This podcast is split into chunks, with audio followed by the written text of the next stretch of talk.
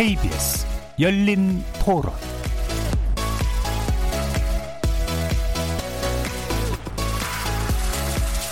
안녕하십니까. KBS 열린 토론 정준희입니다. 여당 측은 너무나 청년과 신혼 부부에만 초점을 맞추어 주거 취약계층이 외면받는 게 있고 야당 같은 경우는 고가 주택 위주로 특정 지역에 사는 사람들을 위, 대변하다 보니 가계 부채를 늘어나게 하는 것이 아닌가 싶습니다. 여야를 떠나서 현재 대한민국의 어떤 부동산 정책 자체가 집을 사려는 사람의 의중을 알고는 있는 건지 집을 팔려는 사람의 의도를 알고는 있는 건지 아니면 뭐 무주택자들의 상황을 알고는 있는 건지 건지 일단 주택 문제에서 20대 30대가 약자 아닙니까? 야당 쪽은 보유세 부분 규제를 뭐 완화한다 이런 입장이니까 다들 알지만 박근혜 정부 때 규제를 완화했잖아요. 그로 인한 후유증이 최근에 집값 상승으로 이어졌기 때문에 또다시 뭐 반복돼서는 안 되겠죠. 지방에 본가가 있고 서울에서 직장 생활하게 되면은 가장 큰 문제거든요. 주거 환경이. 근데 서울은 또 너무 비싸고 결론은 이제 많이 늘려줬으면 좋겠어요. 공급을. 그게 늘어야 가격도 조정되고 하는 거니까. 정책 자체가 특정 계층한테 뭐 쏠리거나 아니면 특정 지역에 쏠리는 것 자체는 좀 옳지 않다고 봐요. 보편적으로 적용될 수 있는 그런 정책이 맞다고 보고요. 가족들하고 같이 쉴 수 있는 집을 보유할 수 있는 좀 합리적인 부동산 가격이 책정이 되는 거 그게 좀 안정될 수 있었으면 좋겠어요.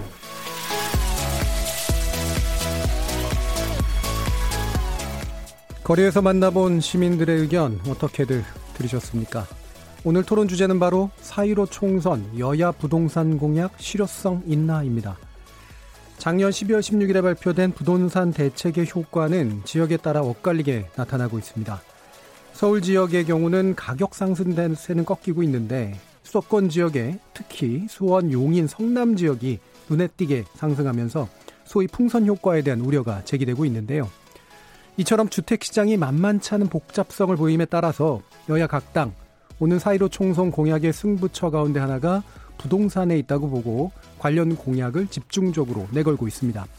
그래서 오늘 KBS 열린 토론에서는 네 분의 전문가를 모시고 4.15 총선 여야 부동산 공약을 비교 평가해보고 12.16 대책에 포함된 여러 가지 정부의 부동산 정책 그리고 기타의 정책 등이 그간의 의도한 성과를 거둘 수 있게 될지 한번 평가해 볼 과제는 없는지 살펴보도록 하겠습니다. KBS 열린 토론은 여러분들이 주인공입니다. 문자로 참여하실 분은 9730으로 의견 남겨주십시오. 단문은 50원, 장문은 100원의 정보 이용료가 붙습니다. KBS 모바일 콩, 트위터 계정 KBS 오픈, 그리고 유튜브를 통해서도 무료로 참여하실 수 있습니다. 시민 논객 여러분의 뜨거운 참여 기다리겠습니다. KBS 열린 토론 지금부터 출발하겠습니다.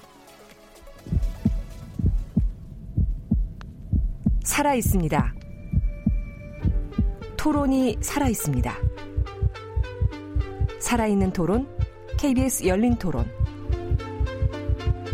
토론은 라디오가 진짜입니다.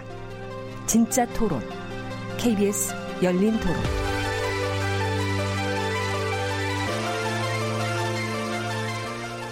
오늘 함께 해주실 네 분의 논객 소개하겠습니다. 먼저 민주사회를 위한 변호사 모임의 부회장을 맡고 계시는 김남근 변호사 나오셨습니다. 예, 안녕하십니까. 김남근 변호사입니다. 자, 그리고 한양대 도시공학과의 이창무 교수 모셨습니다. 네, 안녕하세요. 반갑습니다.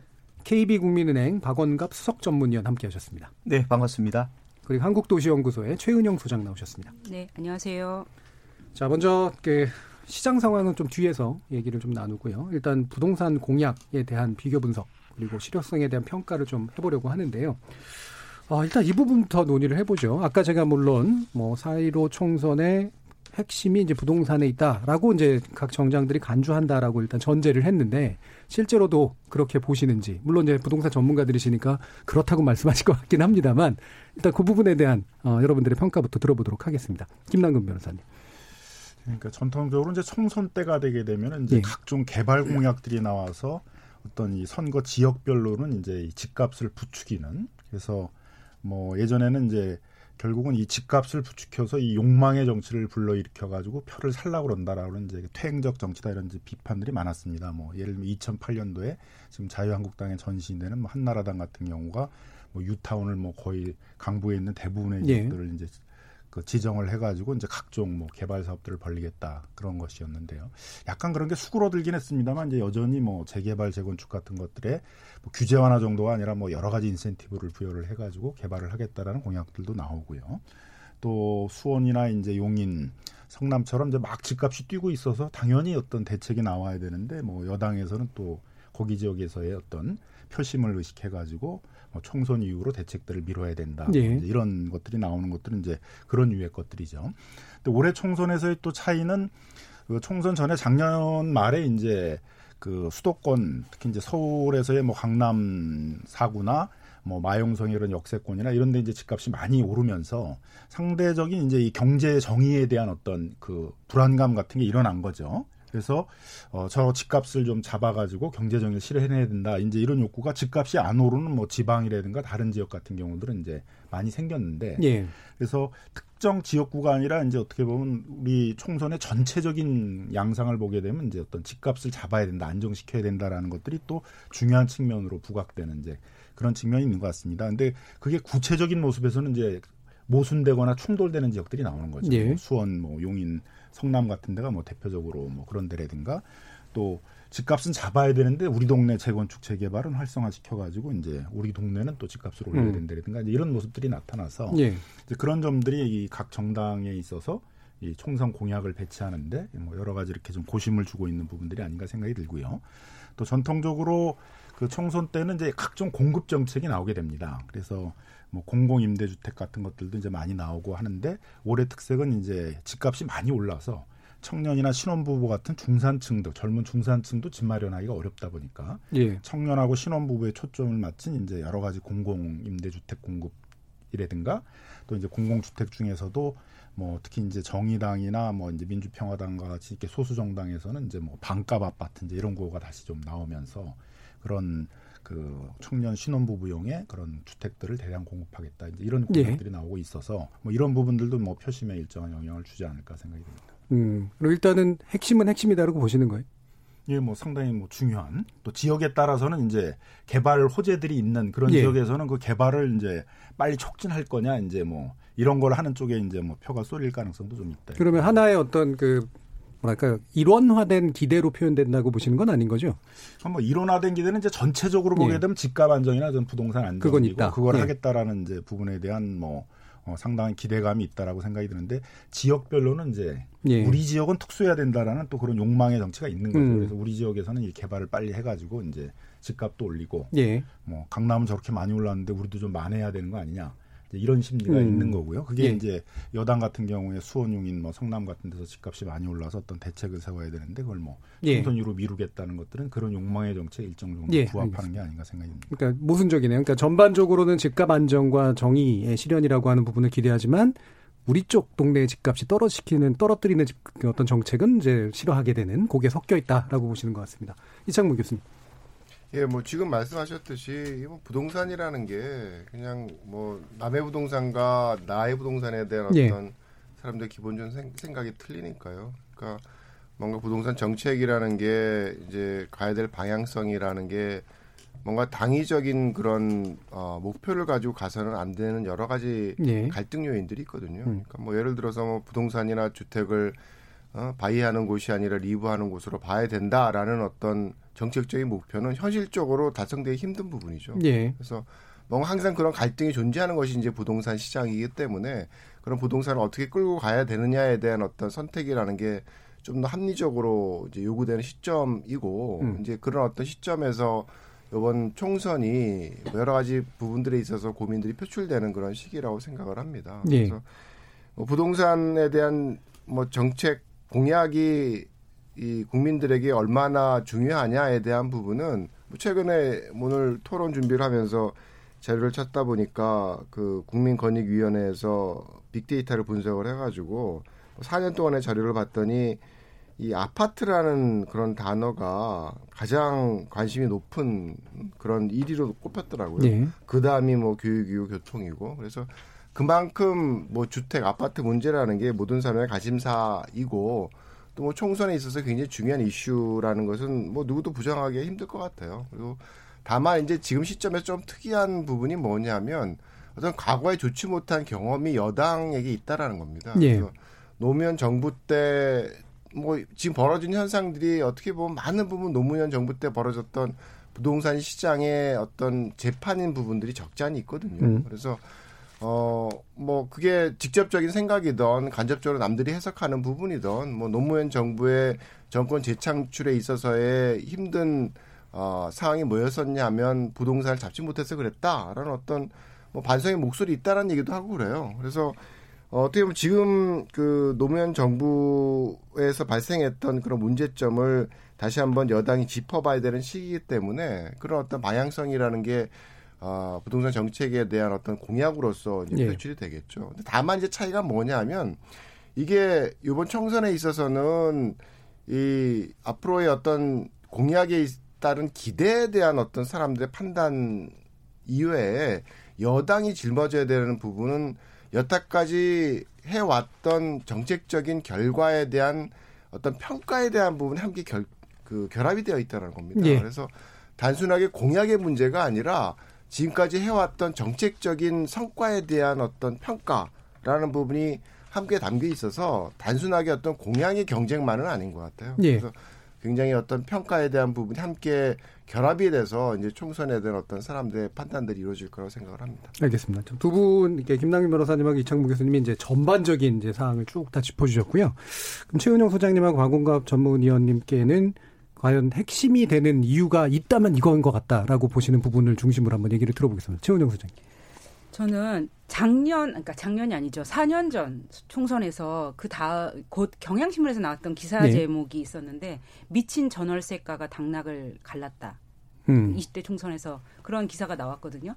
그러니까 결국에는 집값도 중요하지만 세입자들이 어떻게 지금 살고 있는지가 굉장히 중요할 거라고 생각돼요. 세입자들은 이 집값과 관련해 가지고 굉장히 단일 대우를 형성하고 있는 사람들이거든요. 예. 주택 가격이 그러니까 내 한 집 사는 사람들은 사실은 집값이 오르거나 내리거나 크게 이해관계가 없는 사람도 있어요. 예. 물론 일부 사람들은 굉장히 집값 오르는 것에 굉장히 많은 신경을 쓰겠지만, 근데 세입자들은 굉장히 단일한 이해관계를 가지는 거죠. 주거비가 높아지면 그래서 지난 총선에 굉장히 큰 영향을 미친 것으로 예. 분석이 되었는데요. 그런 면에서 저는 뭐 이번에도 그럴 수 있다고 생각을 하고, 음. 근데 이제 다만 그러면 약간 이제 이 여당이 지금까지 정책을 통해서 책임을 져야 한다는 말을 이창무 교수님이 해주셨는데 예. 야당 또한 마찬가지인 것 같거든요. 야당 음. 또한 10년이나 적- 집권하면서 그때 했었던 정책들 아까 이제 시민들도 그런 얘기 하시지만 뭐 빚내서 집사라의 결과가 지금 어떻게 되어 있는지 예. 이런 부분에 대한 평가는 야당도 같이 받을 것이라고 생각합니다. 알겠습니다. 어, 기본적으로 뭔가 이해관계가 통일되어 있는 부분들은 집을 소유한 분들보다는 소유하지 않고 주거 비용을 지불해야 되는 분들 요쪽에 이제 일단 주목하시는 게 맞다라고 이제 보시는 것 같네요. 박원갑 위원님.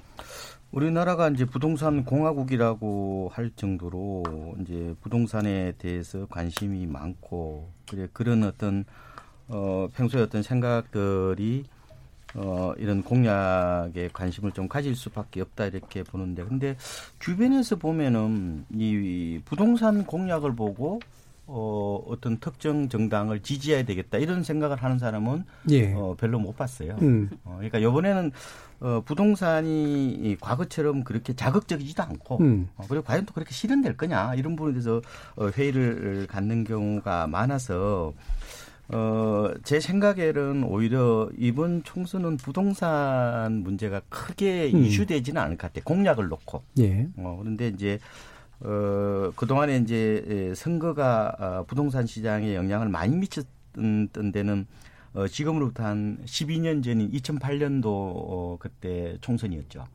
어, 그때 뉴타운 공약. 해서 그때는 뭐 여당 야당 음, 가리지 않고 전부 다 골목길을 돌아다니면서 우리 동네 뉴타운으로 뭐 어, 만들겠다 그러면서 집값이 이제 이상급등하는 현상들이 나타났는데 어, 이번에 설사 어, 뭐 부동산 공약이 굉장히 삶에 어, 어떤 밀접한 연관이 있다 하더라도 2008년과 같은 그런 음, 상황까지는 나타나지 않을 것 같고요. 그냥 어, 뭐 그냥 공약 나왔나 보다 이 정도로 그냥 어, 드라이하게 보지 않을까 저는 어, 오히려 그렇게 보고 있습니다. 음, 그럼 부동산에 관련된 공약 자체는 예전에 이제 개발 공약이라도 이런 때와는 달리 그렇게까지 이번에는 큰 이슈가 될 것 같지 않다라고 보시는 건데. 그렇죠. 개발 공약은 주로 예. 어, 이런 정당별로 나오는 게 아니라 그렇죠. 각, 각 이제 동네 후보별로 나오는 거니까요. 음. 어, 그래서 대표적으로 보면은 어, 선거 때에 이제 어, 이 토지 시장은 좀 교란되는 경우가 음. 있어요. 우리 동네 뭐 다리 놔주겠다. 뭐 예, 예. 이러면은 아무래도 표심이 갈 수밖에 없는데, 근데 주거 정책에 대해서는 음. 그렇게 에, 약간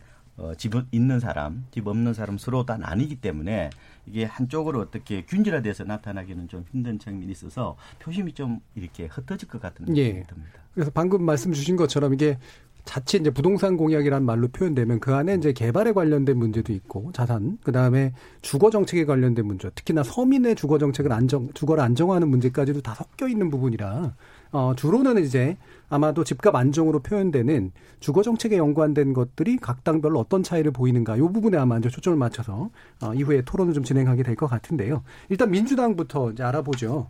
어, 민주당 같은 경우에는 현 정부의 정책을 뭐 크게 부각시키고 있지는 않습니다만 새로운 걸로는 주로 청년 쪽에 문제에 좀 초점을 맞추고 있는 것 같습니다.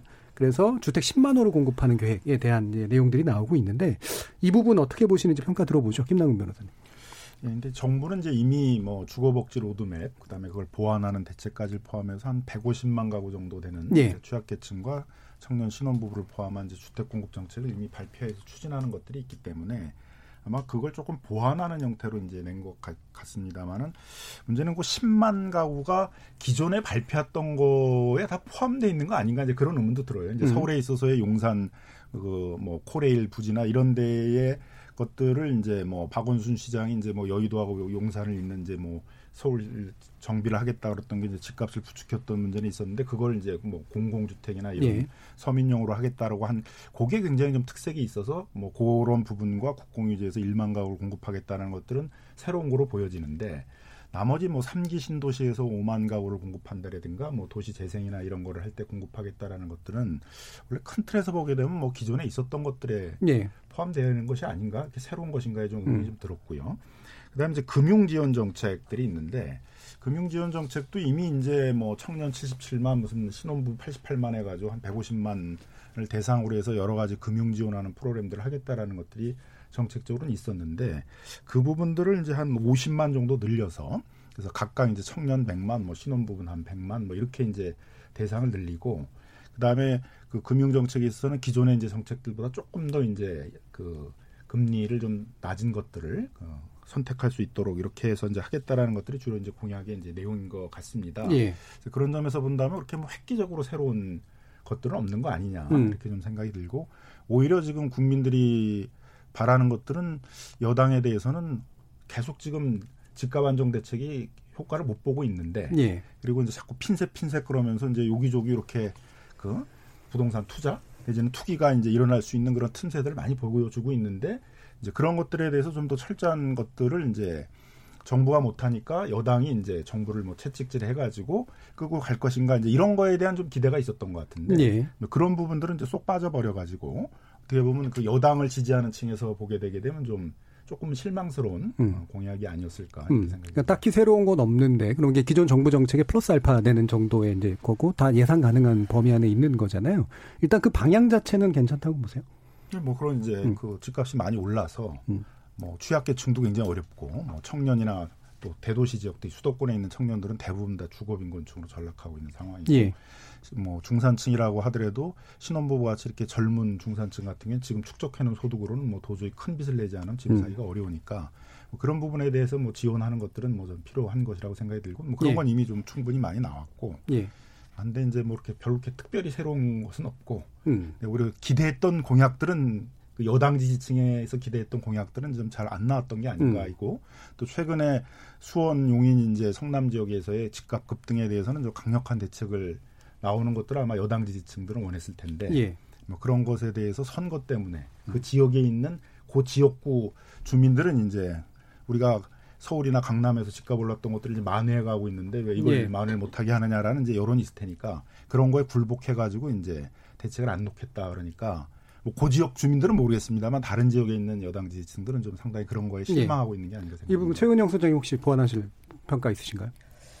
저는 이제 기본적으로 여당이 음. 추가 정책이 있겠죠, 설마. 음. 지금 이렇게 신혼부부하고 청년하고 말지는 않겠지라는 기대를 하고 있는데, 근데 이게 이제 정말 여기서 끝인가? 그럴 수도 있지, 있을지도 모른다는 생각은 그런 우려는 들어요, 사실. 예. 지금 총선이라는 주거, 총선이라는 우리 사회의 비전을 제시해야 되는 거잖아요. 이 굉장히 많은 사람들이 주거로 인해서 음. 고통받고 있는데, 그럼 이게 뭐 특정 계층에 대해서 신혼부부 청년에 대해서 10만 원 공급한다는 것으로 우리 모두의 이 엄청난 주거 문제가 해결될 것이냐. 예. 근데 정말 정부 여당은 이 후속 정책이 있는 것이냐 음. 지금은 지금은 모르는 상황인데 좀 상당히 좀 저는 우려되는 상황이라고 보고 있습니다. 예, 사실은 뭐 정부 여당의 특성상 정부가 하고 있는 것들에 반드시 반론식으로 여, 당이 하기 좀 어렵고 대체로 받아오고 약간 더 튀게 만드는 그런 정도일 텐데요. 박원갑 위원님은 어떻게 보시나요? 어, 이 청년 어, 신혼 맞춤형 도시 이제 주택 10만 호인데 10만 호라는 게 좀 저는 좀 주목이 되던데요. 예.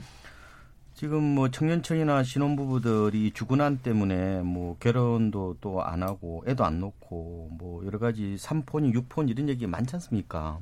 그래서 이들이 어떻게 보면 취약계층으로서 주거의 어떤 안전망을 빨리 만들어야 된다. 이 부분에 대해서는 뭐 어, 부정하는 사람은 없을 그 거예요. 그죠? 음. 그래서 그 저는 그 방향성 좋다고 음. 봅니다. 지금 시급한 과제가 그거기 때문에 어, 그래서 이제 방향성은 뭐 잘, 잘 잡았다 이렇게 보는데 이제 과연 이게 현실적으로 음. 이게 실현되기 위해서 뭐 여러 가지 뭐 재정이라든지 예산 같은 것도 뒤따라야 될 것 같고 또 부지도 이 과연 개발이 될수 있는지 이 부분도 또 세밀하게 에, 봐야 되는데 그런 측면에서 보면은 어, 속도와 그리고 가시적인 성과 이런 부분에 대해서 어, 조금은 확실하게 좀 보여주는 게 필요하다 예. 이런 어, 생각을 해보고 있습니다. 일단 부지 같은 거를 보면 일단 3기 신도시에 일부 붙이고 대다수가 붙이는 거죠, 참. 그 다음에 국공유지 활용하는 게 또 한 1만 호 정도 되는 정도인 것 같은데, 재정 만약에 한다면 재정이 어떤 측면에서 가능할까 분명히 좀 짚어봐야 될 것 같긴 하고요. 이창문 교수님. 예, 저는 그 청년 신혼부부라는 화두가 시작된 게 지난 정부부터 시작이 됐는데, 행복주택부터.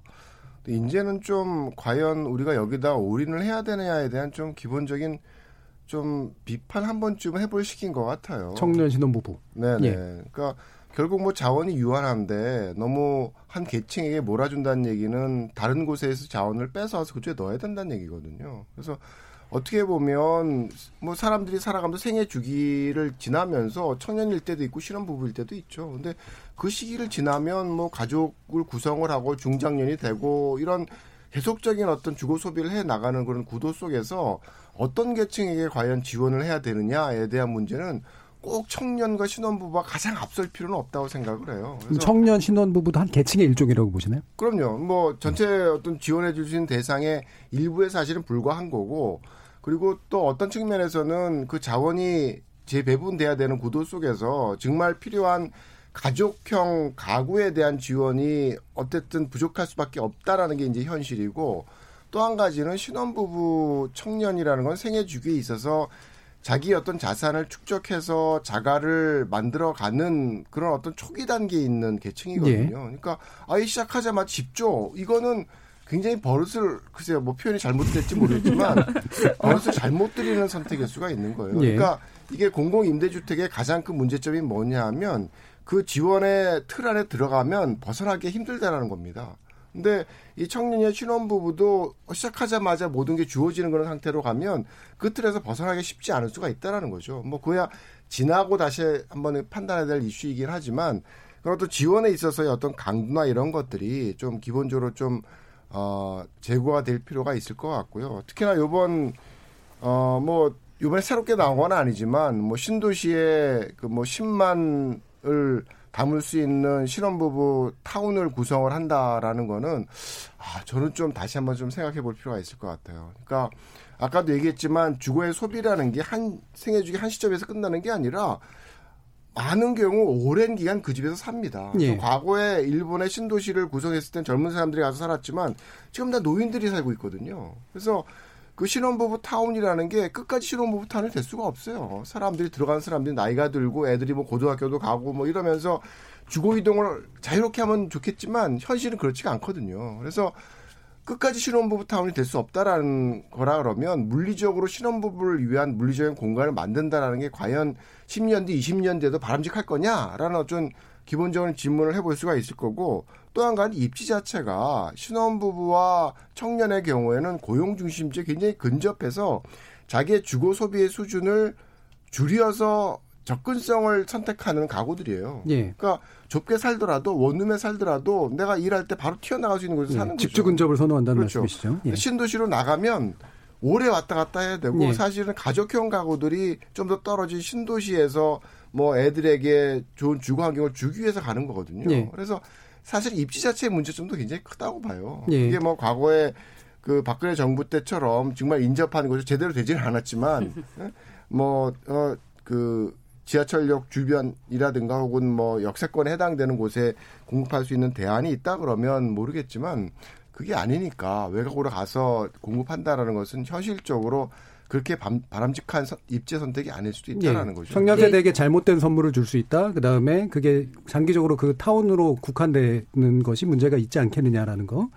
라는 지- 부분들을 지적해 주셨잖아요. 예, 네. 소장님. 그 약간 붙일 게 있는데 그래서 그러면 이제 굉장히 많은 주거 문제를 많은 다양한 계층이 가지고 예. 있단 말이에요. 그래 말씀하신 이창무 교수님이 말씀하시는 것처럼 지금 신혼부부 청년이 집중되는 게 문제다라는 게 계속 지적되면서 상- 사실은 작년 2019년 10월 24일 날 정부가 아동 있는 가구, 예. 아동 주거권 보장 등 주거 지원 강화 대책을 발표했거든요. 음. 그러니까 그런 고민들, 그러니까 이런 문제 제기를 반영한 정부 정책이 있었는데 음. 그런 고민들이 지금 전혀 안 나타나는 거죠. 음, 겉으로 안 이- 드러나고 예, 있다. 음. 안 드러나고 신혼부부 청년에 다시 집중하는 듯한. 그래서 이걸 좀 그 총선 공약이면 음. 좀 종합적으로 나와야 되잖아요. 근데 이렇게 나오는 건 좀 상당히 좀 계속 말씀드리면 좀 우려스러운 지점이 있습니다. 알겠습니다. 예, 총, 예, 김남국 특색이. 이제 파퓰리즘적인 정책이 많이 나온다는 거거든요. 그래서 선거가 지나고 또 한 번 그걸 정비를 해야 되는데 예. 뭐 저는 이제 신혼희망타운 같은 게 약간 그런 파퓰리즘적인 게 좀 있어요. 음. 왜냐하면 신혼희망타운이 계속 희망, 희망타운으로 나오려면 대부분 다 공공임대주택 같은 거예요. 예. 그래서 그 일정 정도 신혼부부로 살다가 이제 거기에는 이제 신혼희망타운이니까 뭐 각종 육아시설, 아이들의 이제 교육하는데 필요한 각종 이런 시설들을 인프라를 갖출 텐데요.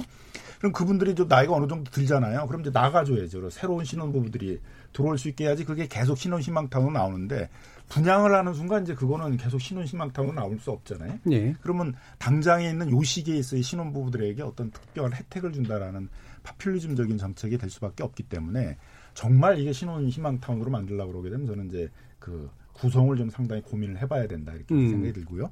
약간 비슷한 정책으로 이제 이창무 교수님은 청년 신혼부부가 이제 박근혜 정권 때 처음 나왔다 그러는데 사실 이, 이명박 정부 때 처음 나왔습니다. 그리고 보금자리 주택의 컨셉에서 그런가요? 이제 나와서 지금 그런 신혼부부나 이런을 특정한 이제 그 공공주택의 어떤 수혜 계층으로 만들고 예. 강남의 그린벨트 같은 걸 풀어가지고 거기에 이제 신혼부부한테 싸게 공급한다 그랬는데 흔적도 안 남아 있잖아요. 그게 신혼부부들을 위한 주택이라고 어디 지금 보- 강남에 그린벨트 풀어서 한 보금자리 남아 있습니까? 재산 다 증식에 수단이 됐죠. 이명박 정부 때 파퓰리즘 정책이었다로밖에 안 남게 되니까 이제 그런 점에서는 나중에 좀 보완 같은 건 좀 필요하지 않을까 생각합니다. 알겠습니다. 자, 이제 미래통합당 문제로 가보죠. 당명이 계속 바뀌고 있기 때문에, 예. 미래통합당은 이제 전 자유한국당과의 이제 통합된 이 야당이죠. 그러니까 거대 야당에서 내걸고 있는 정책은 현대, 현재 정부의 정책을 딱 반대로 뒤집어서 하는 그런 방식입니다. 정확히. 대출 규제 폐지, 그다음에 재건축 재개발 오히려 제 잘하도록 만드는 거, 분양가 상한제 폐지, 신도시 건설 재 전면 재검토 이렇게 지금 요약이 되고 있는데요. 이 부분 방향성 어떻게 보시는지요, 이창무 교수님? 글쎄요, 뭐 지금 벌어지고 있는 그런 문제의 그 시초를 보게 되면 그러니까 서울만의 독주가 굉장히 장기간 굉장히 강하게 지속이 됐다라는 예. 거거든요. 그래서 그 원인에 대한 어떤 뭐 전문가들의 판단도 그렇고 뭐 저도 마찬가지고 괜히 손을 잘못 대서 저는 더 올랐다고 봐요. 그러니까 여러 가지 관련된 규제들이 결과적으로는 이 서울에 있어서의 어떤 주택 공급에 대한 어떤 필요성에 대한 부분을 지나치게 간과한 상황 속에서 결국은 가격 상승에 대한 부분을 수요 규, 그 억제로 이제 그 끌고 가다 보면 생기는 문제가 시장에서 가격이 상승하는 어떤 가장 중요한 어떤 결과물은 뭐냐 하면 가격 상승에 따른 수익성의 그 향상이라는 게 결국은 공급의 학들이 이어지는 고리가 연결이 돼야지 시장에 새로운 균형이 만들어지는 거거든요. 예. 근데 가격은 오르는데 뭐 여러 가지 재건축 규제나 뭐 분양가 상한제 관련된 부분을 통해서 이 수익성에 대한 부분을 악화를 시켜버리면 그리고 또 뭐 규제를 통해서 할 수 있는 어떤 재건축 재개발을 통한 공급 확대에 대한 부분을 어, 억제를 시켜버리면 결국 해당 주택에 있어서의 희소성이 더 높아지는 그런 구도가 되는 거죠. 예. 그래서 그런 구도 속에서 이 경기도에 있는 아파트들은 제자리 걸음인데 서울에 있는 아파트만 뭐 문재인 정부 들어가지고 뭐 50% 이상 오르는 그런 결과가 발생을 했으니까 이제 결과적으로 그, 그 원인이라는 게 뭐냐라고 이제 따져보게 되면 지나친 규제 강화, 그 예. 규, 규제 대상이라는 게 정비 사업이 첫째가 되는 거고 정비 사업 관련된 여러 가지 뭐 재건축 부담금에 대한 이슈 그다음에 어, 뭐 분양가 상한제도 공식적으로 도입이 되지 않았지만 허구를 통해서 재건축 아파트라고 하는 민간 어, 아파트에 대해서 비공식적인 그런 분양가 규제를 네. 어, 해왔거든요. 실제 시세보다 뭐 80% 이하로 분양을 해야지만 보증을 해주는 그런 구도 속에서 그래서 그런 결과적으로 이제 그런 선택을 통해서 나온 그런 시장 상황이라는 것은 로또를 만들어 버린 거죠. 그러니까 투기를 억제하기자 하는 목적에서 도입을 했는데 결과적으로는 분양 주택에 대한 부분은 로또가 돼서 좀 더 투기 광풍을 분양 시장에 대해서는 일으키는 그런 상황을 만들었기 때문에 그런 여러 가지 경험들을 통해서 시장을 정상화하는 방향이 뭐냐라는 그런 어 이제 대안을 이제 고민을 한게 그럼 수요가 있는 곳에 공급을 하도록 만드는 게 정답이다 이렇게 보시는 건가요? 그렇죠. 그걸 할 수 있는 음. 그런 부분이라는 게 따지고 보게 되면 결국은 재건축 재개발에 대한 규제를 사실은 완화를 했었어야 되는 거고 그다음에 분양가 상한제도 뭐 일반적인 그런 택지 개발 지구의 그 민간 주택이 아니 그 아파트가 아니라 어, 도시 내에 있어의 정비 사업을 진행하는 재건축 재개발 아파트에 대한 그런 분양가 규제가 사실은 일차적인 목표였거든요. 예. 그래서 결국은 분양가 규제를 하게 되면 뭐 재건축 부담금처럼 재건축 재개발 사업에 있어 수익성이 악화가 되기 때문에 사업이 진행이 잘 안 되는 거죠. 조합원들과의 갈등이 결국 계속 공급을 약화시킨다 이런 그렇죠. 말씀이시잖아요. 예. 결과적으로는 가격 상승에 대한 부분에 앞에서 말씀드렸던 것처럼 공급의 확대로 이어지던 연결고리를 끊어버리는 그런 예. 선택들이었기 때문에 그거를 정상화하는 그런 방향성이라는 게 예. 지금 어, 미래 이름도 잘 입에 예. 안 읽는데 하여튼 미래통합당에 의해서 이제 제시된 거라고 생각을 하고요. 예. 그다음에 삼기 신도시와 관련된 부분은 저 개인적으로 좀 생각이 좀 틀려요. 그러니까 이 삼기 신도시에 대한 그런 뭐 정치적인 이슈가 뭐 사실은 일산과의 어떤 어 고향 창동인가요? 예. 창릉? 아, 창릉 신도시 간의 어떤 갈등에 대한 부분이 좀 화두가 되긴 했는데 어, 이 삼기 신도시를 바라보는 시각이라는 게 뭐 대안적으로 봤을 때 삼기 신도시가 좀 더 서울에 가까운 곳에 지정되고 계획되지 않았더라 그러면 좀 더 외곽에 중소규모의 택지 개발 지구로 진행됐을 사업들이 있었을 거거든요. 네. 그걸 대신해서 이제 삼기 신도시가 진행이 되는 것이기 때문에 결과적으로는 뭐 그렇게 취소될 그런 필요성은 사실은 없다고 네. 보고요.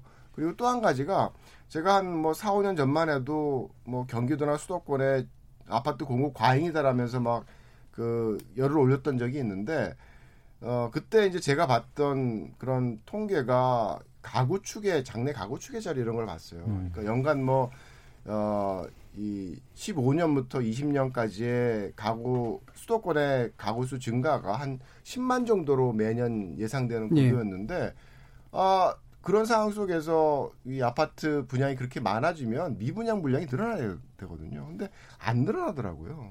그래서 참 이상하다. 뭔가 문제점이 있다. 내 해석에 있어서 문제점이 있다라고 이제 생각을 했는데 결과적으로 한 4년 지나서 이렇게 보게 되면 2015년부터 2018년까지의 실제적인 가구 수 증가가 거의 한, 한 50만 가까이 이루어진 걸로 나타나요. 근데 그때 예상됐던 가구 수의 증가는 한 35만 정도였거든요. 그러니까 15만의 추가적인 가구 수의 증가가 있었다라는 거죠. 예. 그래서 결, 앞으로도 한 뭐 2, 3년 동안 우리가 예상했던 것보다는 훨씬 더 가구 수의 증가가 많이 일어날 거라고 2019년도에 특별 장래 가계 추계를 통해서 예. 제시를 하고 있고 그래서 제가 드리는 말씀은 뭐냐 하면 서울만이 아니라 수도권에 있어서 뭐 10년 뒤, 20년 뒤에 ቁ꾸랄지 모르지만 어쨌든 앞으로 5년, 10년간에 있어서는 상당한 가구수의 증가가 있는 거고 그 가구수의 증가를 채울 수 있는 어, 아파트든 주택의 공급이 필요한 시점이라는 겁니다. 예, 알겠습니다. 그런 측면에서 삼기 신도시에 대한 어떤 재고에 대한 부분은 조금 예. 다시 한번 생각해볼 필요가 있다. 예. 음, 전반적으로 정책 제안을 해주셨나 싶을 정도로 일부분은 상당 부분 비슷하고요. 그 대신 3기 신도시 부분에 대한 평가는 꽤 좀 다른 궤적 속에 있는 것 같습니다.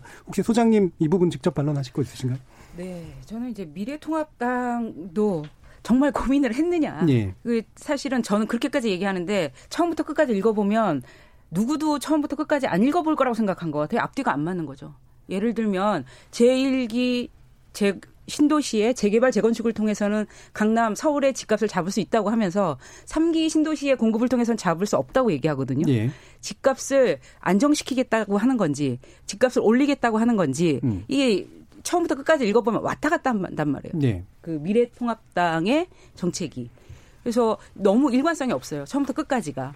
음. 그러니까, 그러니까 가장 중요한 집값을 뭐, 무엇이 정책 목표인지 올리는 것인지 낮이, 낮추자는 것인지 이것도 없고 그다음에 굉장히 이창무 좀 교수님 평가로는 공급을 늘려서 낮추자 쪽이잖아요. 네. 낮추거나 네. 안정화시키자. 근데 이제 그게 우리가 음. 해봤다는 것이죠. 그러니까 뭐 이명박 정부 박근혜 정부를 거치면서 안 해봤던 게 아니라 네. 뉴타운이라는 바, 방식에 관해서 아까 2008년에는 그렇게 사람들이 열망하던 것이 왜 지금 아니냐. 그게 재개발 재건축을 통해서 우리의 삶이 많이 개선되지 않는다라는 걸 국민들이 아시는 거거든요. 예. 그리고 박근혜 정부 때 모든 규제를 풀었죠. 지금 말씀하신 그 분양가 상한제가 언제 풀렸습니까? 그게 박근혜 정부 때 없앴거든요. 예. 그리고 빚내서 집 사라 박근혜 정부 때부터 시작됐죠. 그 서울의 집값 문제를 뭐 문재인 정부에서부터 보시나 본데 저는 좀 다르게 진단하거든요. 박근혜 정부가 모든 규제를 풀어서 지금 분양가 상한제도 민간 택지에 실질적으로 없앴고 그리고 그다음에 뭐 빚내서 집사라고 해서 부채를 마구 할 수 있게 했고 이게 지금 집값 폭등의 가장 중요한 원인이 거기서부터 시작되었다고 보거든요. 물론 저는. 이게 복잡한 문제이긴 합니다. 변수가 네. 여러 가지 있어서 이창민 네. 교수님이 보시기에 이제 좀 바로 다시 받아가지고 이게 수요가 이제 원래 잠재거나 숨어있던 수요가 결과적으로는 다 나중에 그 기존의 공급 계획 이상으로 발생했다라고 봐야 되는 그러니까 건가요? 제가 지금 겪었던 현상은 과거에는 수도권이 함께 움직였거든요. 예. 서울도 올라가고 경기도도 올라가고 인천도 올라가고 이런 상황이었는데 최근 한 뭐 4년 가까운 기간 동안에는 뭐 박근혜 정부 때는 같이 점, 점진 적으로 이렇게 침체된 시장에서 어 다시 또 이제 상승세로 접어드는 그런 시기였어요. 그래서 예. 서울하고 경기도가 이제 함께 올라가다가 고점 과거 고점 정도를 찍는 시점에서부터 이제 분리가 되기 시작했죠. 그래서 경기도는 제자리 걸음이고 서울만 뭐 50% 이상 더 오르는 그런 상황이 발생을 했던 거죠. 예. 근데 그 시기가 이제 박근혜 정부 시기였는데 아까 말씀드렸던 것처럼 정말 걸정될 정도로 분양 물량이 많았었어요. 예. 어, 그래서 그 지금 입주가 지금까지 입주가 막 시작되는 구도 속에서 경기도는 사실은 공급 과잉을 걱정하는 그런 시기였는데 서울 같은 경우에는 침체기가 들어서면서 앞, 앞에서 뭐 뉴, 뉴타운이 좋았냐 뭐 나빴느냐에 대한 부분은 했느냐 안 했느냐와 하고 나서의 선택이 어떠냐는 좀 다를 수가 있어요. 예, 결과적으로는 어쨌든 수요가 예, 나중에 예, 더 많이 있다고 그러니까, 예, 뉴타운 사업의 경우에 그 우리가 겪지 못했던 장기적인 침체기를 서울 시장에서 한 2009년 10년부터 14년까지 쭉 침, 하락기를 거쳤죠. 예. 그 시기에 이제 서울시가 과감하게 선택했던 게 뭐냐면 뉴타운 문제점이 있다. 그래서 정비 구역을 해제를 하자. 그래서 14년 전후로 해서 400개 정도의 정비 사업 구역을 해제를 해버렸습니다. 근데 그 해당 구역에 있어서의 가능한 아파트의 공급 물론 다 지어지진 않았겠죠. 근데 가능한 공급 물량을 계산해 보면 한 25만 호의 아파트가 돼요. 네. 그래서 기본적으로 서울에 공급될 수 있는 아파트의 가능한 물량을 굉장히 축소를 해버렸어요 서울시가 예, 예, 정부의 예. 선택이 아니라 음, 음, 음. 서울시 선택이었죠. 그런 상황 속에서 정부는 재건축과 관련된 그런 여러 가지 뭐 부담금에 대한 부분, 규제에 대한 부분, 아까 얘기했던 분양가 상한제에 대한 부분, 뭐 이런 것들을 합쳐가지고 가장 사람들이 선호하는 서울 대도시권에서 중심 도시에 있어서 아파트의 공급이 새롭게 이루어질 수 있는 길을 막는 그런 선택을 이루어졌다, 네, 만들었다는 거죠. 예. 그래서 경기도에 있어서의 공급 확대에 대한 안정세라는 것과 중심 도시에 있어서의 주택 공급에 대한 억제 공급 축소가에 대한 예상과 실제적인 축소가 발생을 하면서 예, 예. 서울만의 상승세가 발생을 했던 음. 게 예, 지역 차이는 그렇게 네. 발생됐다라고 보시는 거고요. 예, 김남준. 네. 정책 토론이 아니어가지고 예, 박원갑 그 저기 위원님 먼저 얘기 듣고 가겠습니다. 전반적으로 지금 어 미래통합당 공약은 더불어민주당 공약하고 거의 이제 예. 그 상치되는 어떤 측면이 있는 것 같아요. 물론 이제 어, 중복되는 게 하나 있긴 있습니다. 뭐 청년 및 어, 신혼부부 대상으로 주택 공급을 늘리겠다. 이거는 좀 유사한 측면이 있는데 나머지 부분들은 좀 충돌하는 부분이거든요. 그래서 주로 어, 공급에 좀더 어, 초점을 어, 두고 있고 그리고 규제 완화라는 쪽에 초점을 두고 있는데 결국은 아까 말씀하신 것처럼 서울 시내 공급을 늘릴 수 있는 방법이 뭐냐. 결국 재개발 재건축에 다른 대안에 있느냐부터 이제 어, 시작이 된 것 같아요. 예. 실제로 지금 어, 민간업체들 아파트 입주 물량을 보면은 올해 에, 서울이 한 4만 2천 가구, 내년에 2만, 그 이후에는 만 가구 선대거든요. 그런 이제 불안감이 결국은 어, 시장의 어떤 그런 비성적 판단을 하게 만드는 거 아니냐. 네. 그래서 이제 공급에 숨통을 튼다는 이제 그런 측면에서 이제 이게 나온 것 같은데 근데 다만 이제 음, 여기에서 뭐 주택담보대출 기준을 완화하거나 뭐 고가주택 기준을 지금 9억인데 예. 이걸 10억으로 늘리는 이런 부분에 대해서는 다소 좀 논란이 좀 있을 수가 있는 것 같아요. 특히 가계부채 문제가 예, 예.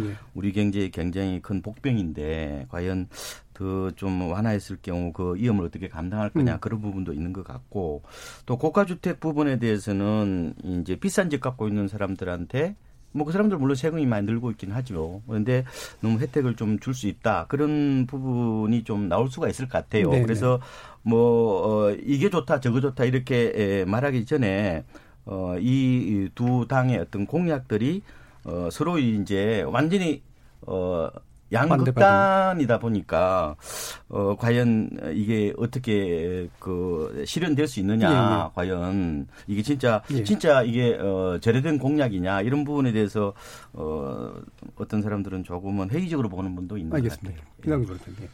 일단 뭐 오늘 정책 토론 아니어가지고 예. 뭐 정책 논쟁을 할 건 아닌데 그래도 우리 이창문 교수님 얘기한 것 중에 한 두 가지 정도는 저는 예. 좀 짚고 좀 넘어갔으면 좋겠는데요. 첫 번째는 이제 주택이라는 게 수요가 있으면 그렇게 다 신속하게 무한히 공급할 수 있는 그런 재화냐에 있어서는 뭐 대부분 예. 다 그렇게 보지 않고 있는 것 같고 우리 헌법재판소도 이제 그러한 특성이 있기 때문에 예, 주택이나 토지에 대해서는 이제 토지 공 개념을 적용해야 된다는 이제 그런 입장을 갖고 있습니다. 그러다 보니까 그 수요 부분에 대해서도 이 실수요냐 투기 소요냐를 좀 구분을 네, 해서 네, 네. 실수요 위주로 공급이 될 수 있도록 하는 정책들이 필요한 것이고 또 거기다 한 곳에 뭐 강남이나 이런 데 무한히 공급되기가 어렵기 때문에 이제 그걸 분산시키기 위해서 또 그 주변에다가 이런 그 중산층들이 선호하는 그런 고급 신규 주택들을 공급할 수 있는 또 그런 뭐 택지 개발 같은 것들의 필요성이 있어서 삼기 신도시 같은 것도 좀 추진이 됐다라고 이제 생각을 합니다. 그 다음에 또 서울에 있어서 이제 25만 호가 이제 해제가 돼서 공급이 줄었다 그러는데 선제적으로 평가해야 될 거는 과도하게 지정이 된 거거든요. 네. 재개발 지역이 2008년도에 그 뉴타운 광풍이 일면서 사실은 그 서울이 관내하기 굉장히 어려운 정도로 많은 지구들을 지정을 했고 거기 사는 원주민들이 자기 능력으로 진짜 거기에 들어갈 수 있는지는 따지지 않고 대부분 중산층용의 고급 주택을 짓는 컨셉으로 다 했기 때문에 결국은 심각한 갈등들이 있어서 뭐 사람이 죽고 사느냐의 문제까지 정도로 그렇게 심각했어요. 지금 다 잊어먹어가지고 좀 그러시는 것 같은데. 그래서 이제 박원순 시장이 들어와서 그 지역마다 이제 여론 조사를 해서 그 지구별로 선택을 하자. 그래서 상대적으로 도심에 가깝고 수익성이 좋은 데들은 계속 사업을 네. 해가지고 공급이 됐습니다. 그래서 공급 현재 공급량으로 보게 되게는 박근혜 정권이나 문재인 정권에서 서울 지역에 있을 주택 공급량이 그렇게 큰 차이가 없어요. 예. 공급 많이 됐어요. 근데 말씀하시는 건 이제 장래에 대해서 공급이 계속 그게 이어질 것인가에 대한 불안감이 있기 때문에 그게 이제 이제 그 불안감 때문에 지금 빨리 집을 사둬야 되겠다는 예. 것들을 재촉을 해서 이제 그 집값 상승의 원인이 된다. 이제 그런 거에 이제 얘기인 것이고요. 그래서 그게 다 뉴타운 지구가 다 지, 정된 거를 산정을 해가지고 그게 다 공급 됐어야 되는데 그게 공급이 안 됐기 때문에 25만 가구가 준 거다 이렇게 평가할 수는 없는 문제라고 이제 생각이 듭니다. 그래서 오늘은 뭐 정책 토론이 아니니까 예. 뭐지 이걸 토론하자는 건 아닌데, 예. 예. 근데 저는 미래통합당이 이제 좀 책임 있는 정당이라면 이 결국은 지금 공약의 내용에 보면 다 과거로 돌아가자거든요. 예. 옛날 했던 대로 그냥 다시 박근혜 정권 했던 대로 가자라인데 그럼 그때는 한번 좀 평가를 해보고 그때 문제가 있었던 거면 그거를 극복하는 형태로 대안이 나와야 되는데 이렇게 예. 기계 기계적으로 똑같이 옛날로 돌아가자면 되느냐. 그러니까 예를 들면 대표적으로 공급은 많이 했는데 서울에 있어서의 자가 보유는 줄었어요. 박근혜 정권 때. 왜냐하면 다주택자들이 주로 더 많이 예. 그 공급된 거를 가져갔거든요. 그럼 적어도 그런 거에 대한 반성적인 고려에서 공급은 하되 실수요 자금이 좀 돌아갈 수 있도록 박근혜 정권 때 했던 거하고는 좀 다른 방식으로 하겠다라든가 예, 예.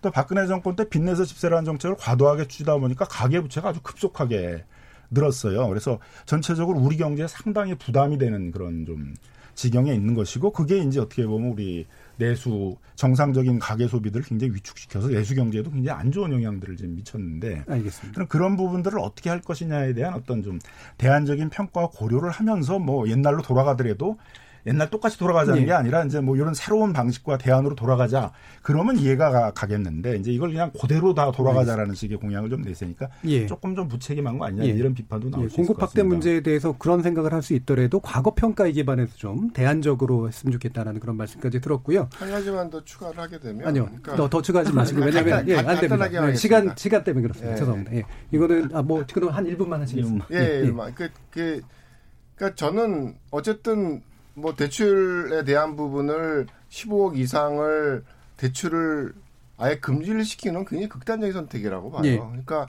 여러 가지 지금 정책적인 선택이라는 게 굉장히 시장의 위기적인 상황에서 나오는 극단적인 정책 구조라는 거죠. 그러니까 어쨌든 시장이 안정화되면 뭔가 다시 정상화될 수 있는 방향으로 회귀를 해야 되는 부분이 있을 겁니다. 그 정도 어느 정도는 모르겠지만 예. 어쨌든 지금의 구도를 15년, 10년 뒤도 끌고 갈 수는 없을 거예요. 굉장히 위기적인 그런 상황에서 벌어지는 그런 구도이기 때문에 그래서 그 방향성에 대한 부분은 분명히 저희가 뭐 민주 미래통합당이 아니라고 하더라도 이번 뭐 총선을 계기로 해서 한 번쯤은 대지법을 그 표성이 있다고 네, 지나치게 특수한 상황에서 만들어지는 규제이기 때문에 돌아볼 필요는 있다는 말씀까지 더해 주셨고요. 어, 일단 여러 가지 그 두 당에 대한 논의만 하느라도 이 정도 시간이 너무 많이 가가지고요. 일단은 여기서 끊고 어, 청취자 의견 들어보고 그다음에 이후 어, 못한 논의를 좀 더 해보도록 하겠습니다. 정희진 문자 캐스터. 네, 지금까지 청취자 여러분이 보내주신 문자들 소개합니다. 먼저 콩 아이디 6192님. 여야 정치권과 부동산 전문가 그리고 국민 대표들이 모여 부동산 정책 100년 대계를 설계해 정부나 여야가 바뀌어도 변하지 않게 만들어야 주택 시장이 안정화된다고 봅니다. 콩 아이디 8993님, 부동산 메뚜기 정책은 이제 그만 좀 하면 어떨까요? 지방은 거래 절벽으로 경기 침체를 부채질하고 있습니다. 유튜브 청취자 세상만지고님, 부동산에 의한 불로소득으로 큰 이익을 취한 사람들로 인해 느끼는 상대적 박탈감이 큰 문제입니다. 저가형 임대주택을 청년이던 신혼이던 노년이던 마음껏 공급해야 한다고 봅니다. 유튜브 청취자 허도행님, 언론도 그렇고 부동산 떴다방이 큰 문제라고 여겨집니다. 신규 아파트 단지 공사 시작되면 업자들부터 모여드니까요. 신규 아파트 하자도 적지 않은데 후분양 정책을 고려해야 한다고 봅니다. 콩 아이디 1225님, 영구 임대주택에서 28년을 잘 살고 있는 서민입니다. 자식들 대학 보낸 거 자랑하는 시대 지났듯이 아파트 샀다고 자랑하는 시대도 지났습니다. 위정자들이 투기를 하니 주택 정책이 바로잡히겠습니까? 제가 사는 영구 임대주택이 답인데 어느 정부든 관심이 없는 것 같습니다. 콩 아이디 8162님, 신혼부부도 중요하지만 애들 기르고 살고 있는 30대 부부들을 위한 주택 정책에도 더 많은 관심을 가져주셨으면 합니다. 해주셨고요. 콩 아이디 K74945753님. 오늘 야당 의원이 문재인 정부를 비난하며 모든 규제를 다 풀겠다고 하는 걸 보고 너무 놀랐습니다. 규제를 해도 약발이 잘 안 먹히는데 규제를 풀다니. 온 나라를 부동산 투기장으로 만들겠다는 심산이신지 너무나 어이가 없었습니다. 라고 보내주셨네요. 네, KBS 열린 토론. 이 시간은 영상으로도 생중계하고 있습니다. 유튜브에 들어가셔서 KBS 일라디오 또는 KBS 열린 토론을 검색하시면 지금 바로 토론하는 모습 보실 수 있습니다. 방송을 듣고 계신 여러분이 시민 농객입니다. 계속해서 청취자 여러분들의 날카로운 시선과 의견 보내주세요. 지금까지 문자캐스터 정의진이었습니다.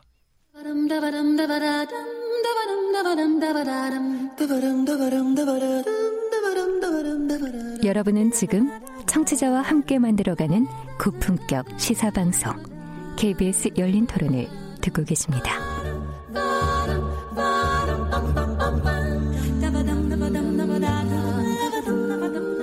KBS 열린 토론 오늘 사이로 총선 여야 부동산 공약 실효성 있나라는 주제로 한국도시연구소의 최은성, 최은영 소장, KB국민은행의 박원갑 수석 전문위원, 한양대 도시공학과 이창무 교수, 그리고 민변 부회장이신 김남근 변호사 이렇게 네 분과 함께하고 있습니다.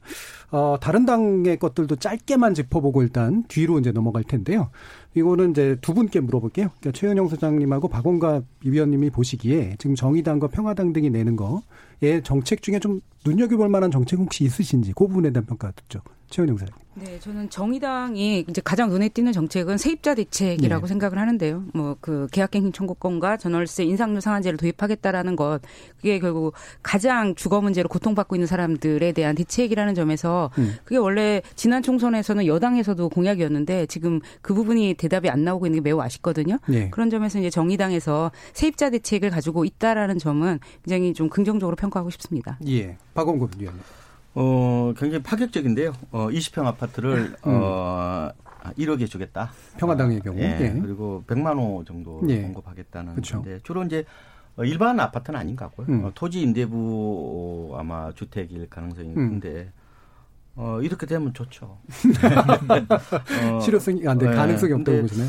어, 현실성. 이번에도 예. 괜찮은 부분도 있어요. 예. 가령 뭐, 어, 공공택지 같은 거는, 어, 민간에 아예 매각하지 말고, 그걸 이제, 어, 공공주택으로 잘 활용하자. 이런 부분들은, 어, 괜찮긴 한데, 어, 20평 아파트를 1억에 과연 100만 원을 공급할 수 있을까? 이 부분들은 가능은 할 것 같아요. 음. 어, 충분히. 왜냐하면 아까 토지는 예, 어차피 예. 임대하면 되니까. 예.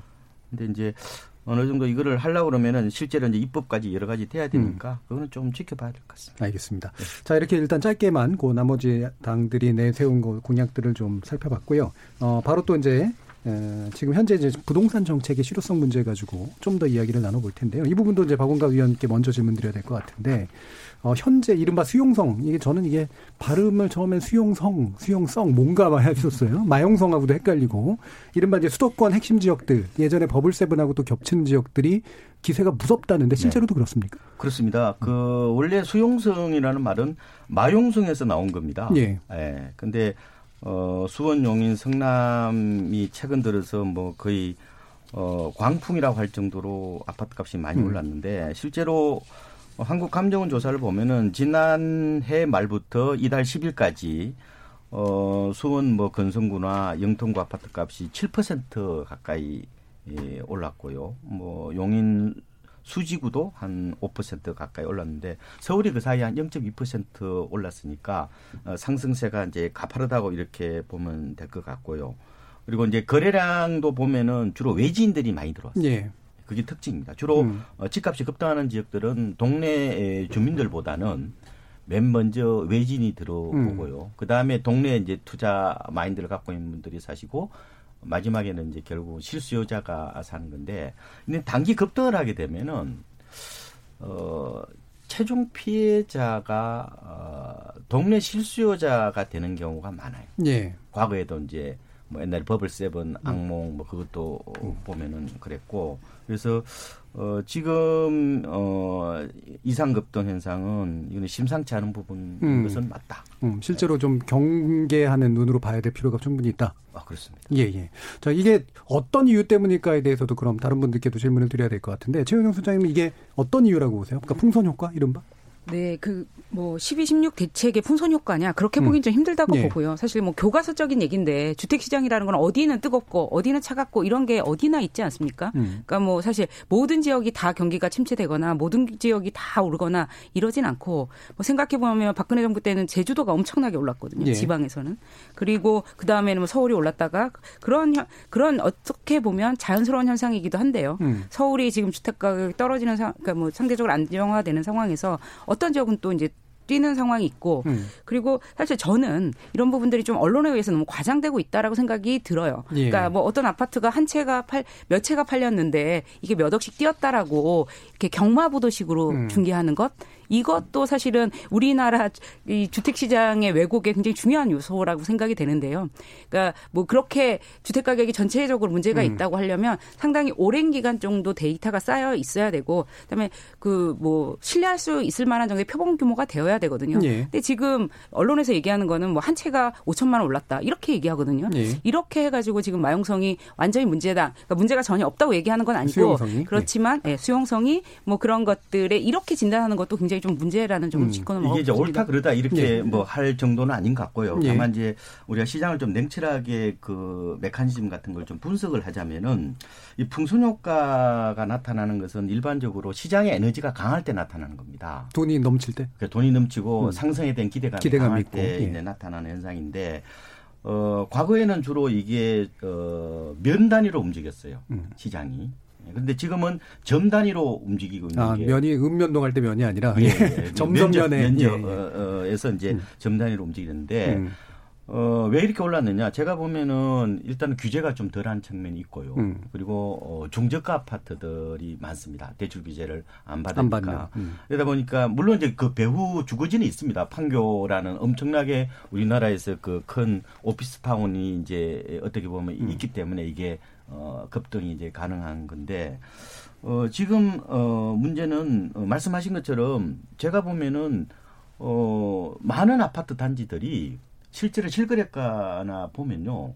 2006년도 당시의 시세를 뭐 근처도 못 가는 경우가 많습니다. 예. 가령 뭐 어, 제가 알고 있는 어, 수지의 한 아파트는 한 60평 정도 되는 건데 2006년도 당시에 어, 10억까지 거래됐다가 예. 하우스포 사태 확 2012년에 떨어져서, 예. 4억 5천까지 들어있다 지금 한 6억 5천 정도 예. 어, 이제 올라와 있는데 2006년도 이후에 소비자 물가가 30% 올랐습니다. 음. 그리고 보면 어떻게 보면 지금 여전히 반토막이라는 거죠. 예. 이분들 입장에서는 어, 집 있는 입장에서는 아니 무슨 얘기냐 조금 이제 어떻게 보면 가격 회복하려고 그러는데 정부가 음. 규제한다 이렇게도 아마 일부 불만이 생길 수 있을 거예요. 예. 그런데 전체적으로 어, 본다면은 단기간에 너무 많이 올랐기 때문에 정부 입장에서는 이 변동성을 좀 완화해야 된다는 그런 아마 아, 음. 책임 혹은 뭐 당위성 이런 게 있기 때문에 아마 어, 내일 뭐 음. 예정돼 있는데 뭐 조정 대상 지역을 좀 확대한다든지 예. 여러 가지 어, 규제책이 나오지 않을까 이렇게 보고 예. 그리고 이렇게 추가하는 규제책을 바로 쓰는 것은 별로 안 좋게 보실 것 같은데 이정기 교수님 같은 경우. 아, 이 음. 뭐 풍수 효과에 대한 부분은 교과서적인 얘기고 예. 그거 뭐 누구나가 다 예상했던 부분이에요. 음. 다만 이제 그 대상지가 서울에 있는 강북 쪽보다는 훨씬 더 그 경부축을 따라서 사실은 개발이 확대되고 고용 중심성이 그 증가된 남쪽으로 내려갔다는 게 이제 차이였던 거죠. 예. 근데 뭐 이런 현상은 사실은 동일한 어떤 선택이 이루어졌던 2006년 말 2007년 초에도 발생을 했습니다. 음. 그러니까 강남권과 버블세븐을 대상으로 해서 대출 규제가 그때 어, 도입하지 않았던 DTI 규제를 40%로 도입을 하고 그다음에 종부세도 어, 그 가구당 합산으로 해가지고 6억 원을 기준으로 해서 첫 부과되는 시점이 2006년 11월이었거든요. 근데 그 이후에 뭐 지금도 그 시세나 실거래가 지수 그래프를 그려보게 되면 완전히 차별화됩니다. 그러니까 강남권이나 버블세븐은 맹무추고 하향 안정세로 접어들었고 강북에 있는 아파트들은 거의 그 이후에 금융위기 때문에 시장이 침체되기 이전까지 거의 한 50% 올랐어요. 예. 그래서 사실은 누구나가 예상할 수 있는 거죠. 그러니까 시장을 다루는 데 있어서 어딘가 그 부분적으로 고가 지역, 선호 지역을 누르게 되면 거기에 대한 어떤 상대적인 수요가 차 고가나 차 선호 지역으로 갈 네. 수밖에 없는 게 시장에 생깁니다. 그거는 뭐 아니라고 부정할 수가 없는 그런 부분이기 때문에 기본적으로 풍토 효과가 맞다는 네, 말씀이시잖아요. 그렇죠. 예. 거기에 더해서 지금 말씀하셨던 것처럼 이 경기도 쪽에 있는 아파트 가격들은 사실은 과거의 고점을 회복하지 못한 아파트들이 사실은 많아요. 예. 근데 그게 저는 시장이 무너질 거라고 한 4, 5년 전에 말씀 그 생각했었다고 이제 말씀을 드렸었는데 근데 그 시점에서는 우리가 있을 어떤 가구 수의 증가나 인구의 수도권 밀집에 대한 부분을 굉장히 간과했던 것 같아요. 네. 그래서 공급 과잉이 있었음에도 불구하고 시장이 무너지지 않고 버텨가는 상황 속에서 이 지금 수도권의 외곽에 있어서의 공급에 대한 부분은 상당히 한 4, 5년 전에 비해서는 굉장히 위축이 된 상황이거든요. 그래서 인제는 에너지가 좀 쌓인 시점이라는 것도 저는 개인적으로는 좀 가능성이 있다고 생각을 예. 합니다. 일단 그럼 두 분의 이제 말씀 어쨌든 시장이 굉장히 그 계속해서 밀고 나갈 말씀- 힘이 예. 있다라고 보시는 근데 거잖아요. 이제 풍선 효과가요. 예. 이게 요번에 재밌는 현상이 나타난 예. 거예요. 그러니까 어, 대체적으로 9억 이하면은 싸니까 음. 요번에 어, 12, 16 대책에 혜택을 받을 것이라는 그런 막연한 기대가 있었잖아요. 네. 근데 그게 에, 막상 뚜껑을 열어보니까 엉뚱하게 나타나는 거예요. 서울 지역에서는 어, 6, 어, 9억 이하 아파트들의 풍선 효과가 나타나는 데 있고 안 나타나는 곳도 지역별로 있습니다. 다르더라. 굉장히 울퉁불퉁하고 음. 굉장히 그 비획일적으로 나타나고 있는 건데 제가 왜 그렇게 풍선 효과 그러면 안 나타나느냐 봤더만 예. 너무 많이 올라서 그런 거예요. 아, 기존에 이미 그러니까 어 강북에도 재개발 단지 같은 걸 보면 어 많게는요 하우스포 사태가 일어났던 2012년 4분기에 비해서 음. 한 2.5배씩 올랐습니다. 음. 이창무 교수님께서 네. 계속 가구 추계 얘기를 두 번이나 하셔서 저도 통계청에 있던 사람을 좀 말씀드려야 될 것 같은데요. 음. 그러니까 우리가 그렇게 인구나 가구 전망이 그렇게 좋지는 않아요. 사실 네. 작년에 사망자하고 출생아 수가 거의 비슷해지는 음. 사상 초유의 사태가 되었거든요. 그럼 인구가 이렇게 절대적으로 줄어들 때 가구는 계속 늘어날 것이냐, 우리가 주택 수요가 충분히 뭐 있을 것이냐에 관해서 저는 좀 다르게 봐야 되는 측면이 분명히 있다고 가구 상승세라는 측면에서 네, 예, 네. 김남규 그러니까. 제가 거의 추가를 하게 되면 예. 그러니까 언젠가는 꺾이겠죠. 근데 당장은 꺾이는 게 한 20년 이상 걸리는데 그럼 20년 그렇게까지 동안 늘어난 가구 가구들은 길바닥에서 텐트 쳐놓고 자야 되냐 이거죠. 예, 그러니까 알겠습니다. 그 시차가 그 이제 대한 평가가 좀 다르신 것 어떻게- 같고요. 예, 김남근 변호사님. 그러니까 이제 결국은 시장에 이렇게 불이 일어나는 것들은 이제 과잉 유동성 때문이거든요. 그리고 이제 우리뿐만 아니라 전 세계적인 현상인데 세계적으로 이렇게 지역마다 대출의 범위를 요, 요 지역은 요만큼, 저 지역은 그렇죠. 저만큼 네, 이런 나라는 규제. 없어요. 네. 그러니까 굉장히 희한한 정책을 우리가 하는 건데 그렇게 되는 거는 다른 나라는 금융의 기본 원리로 하는 것들을 우리는 부동산 대책으로 하기 때문에 그러니까요. 예. 그러니까 미국이나 유럽에서는 기본이 상환 능력을 보고 빌려줘야 돼요. 그 상환 능력의 기본은 소득 능력이기 때문에 그러면 소득 연, 연 소득 대비 원리금을 갚을, 갚을 규모가 얼마나 되느냐를 기준으로 해서 이제 돈을 빌려주게 돼 있는데 그렇지 않고 과잉 대출을 해줄 경우에 있어서는 그 과잉 대출 자체가 금융 이용자의 피해를 주는 거기 때문에 예. 나중에 이제 손해배상, 뭐 징벌적 손해배상이 되거나 아니면 금융기관이 큰 제재를 받게 이렇게 돼 있습니다. 그래서 미국 같은 경우는 예를 들면은 그 서브프라임 모기지론 사태 이후에 28개 주에서 채택한 이제 HOEPA법이라고 해서 주택 소유권 보호에 관한 법인데요. 예. 그래서 그 소득을 보이지 않고 돈을 빌려줬다가 나중에 못 갚으면 그 집을 경매나 음. 이런 거로 뺏겠다 그러면 그걸 약탈적 대출이라고 봐가지고 이제 그거에 대해서 제재를 가하는 거죠. 예. 그래서 우리가 얘기하는 DTI나 DSI라는 건 그냥 금융의 기본 원리죠. 음. 어느 지역은 하고 어느 지역은 안 하고 어느 지역은 40%고 어느 지역은 50%가 아니라 그냥 그 개인의 소득 능력을 조사를 하고 그 사람이 있는 부채가 이 집뿐만이 아니라 다른 데 있으면 그런 부채를 다 합쳐가지고 이제 그 연소득 대비를 봤을 땐 뭐 이 사람 소득을 봤을 때는 뭐 1억 정도밖에 못 빌려준다 이렇게 이제 되어 예. 있는 건데 우리는 이제 집값이 오를 거에 대비해서 이제 뭐 지금 30대들에게 아직 충분히 소득이 축적도 안 돼 있는데 뭐 3억씩도 빌려주고 이제 이러는 거거든요.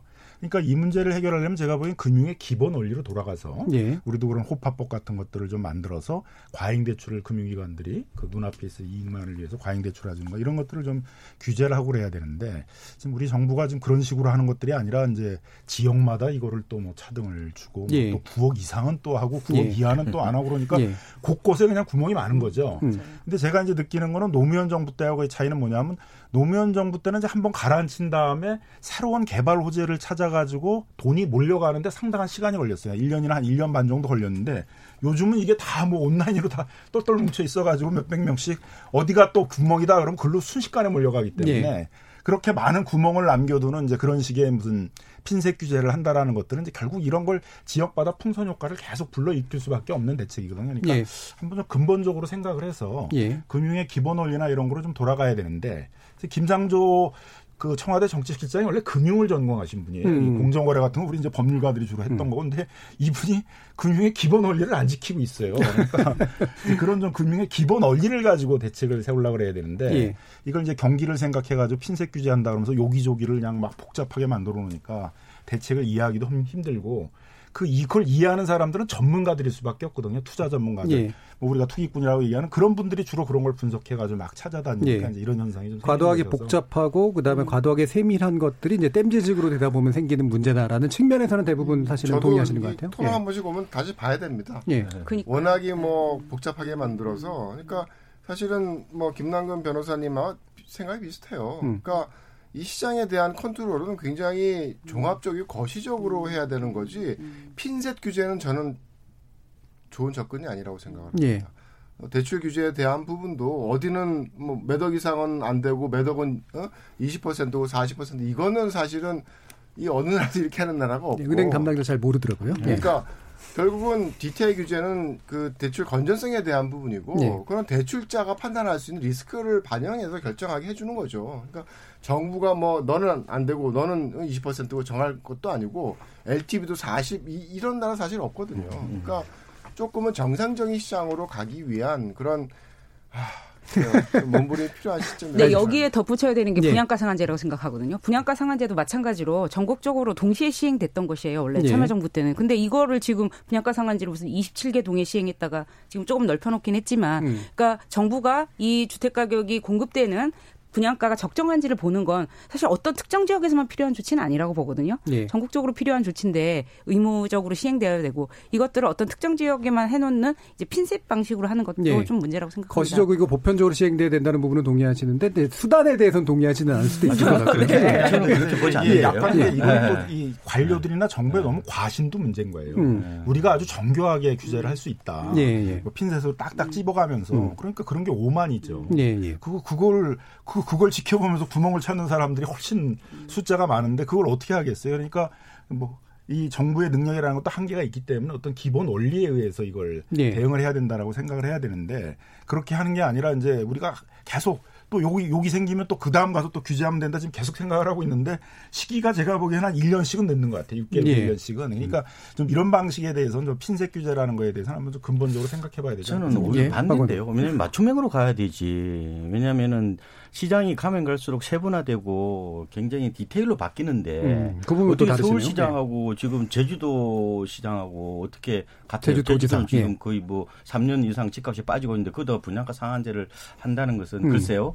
어, 여러 가지 공급을 오히려 또 위축시키는 그런 측면이 있기 때문에 어, 지역 상황에 맞게끔 좀 맞춤형으로 어, 가는 것은 오히려 저는 더 낫겠다는 생각이 대출 들고요. 역시. 물론 이제 말씀하신 것처럼 어, 관료들이 어느 정도 그러면 시장의 어떤 흐름에 따라갈 거냐, 부응할 거냐 그런 부분들은 약간 미스매칭이라는 그런 부분들이 좀 극복해야 되는 부분이 있습니다. 그런데 어 제가 좀 말씀드리고 싶은 거는 아까 우리 김남금 그 변호사님 말씀하셨듯이 이게 어, 세상 흐름이 너무 빨라진 거예요. 예. 그러니까 옛날에 오프라인 시절에 음, 뭐 잡지 그렇죠. 보고 집 사는 그런 시대가 아니라 지금은 포노사피엔스 그러니까 해- 스마트폰이 없으면은 없으면은 생활이 이제 불가능한 이 포노사피엔스 시대는 이 정보 전달 속도가 엄청나게 빨라졌어요. 정보도 이제 비대칭도 많이 해소되고. 그렇, 예. 어, 그렇죠. 그 정보가 민주화된 거죠. 예. 온 국민이 다 하는 거예요. 그러다 보니까 어, 투자자들도 어, 민첩하게 움직이기 때문에 어, 시장에 대한 어떤 체계적인 모니터링이라든지 조기 대응 이런 부분들을 좀 검토해야 된다. 물론 이제 앞서서는 할 수는 없겠죠. 움직이지 예. 않는데. 근데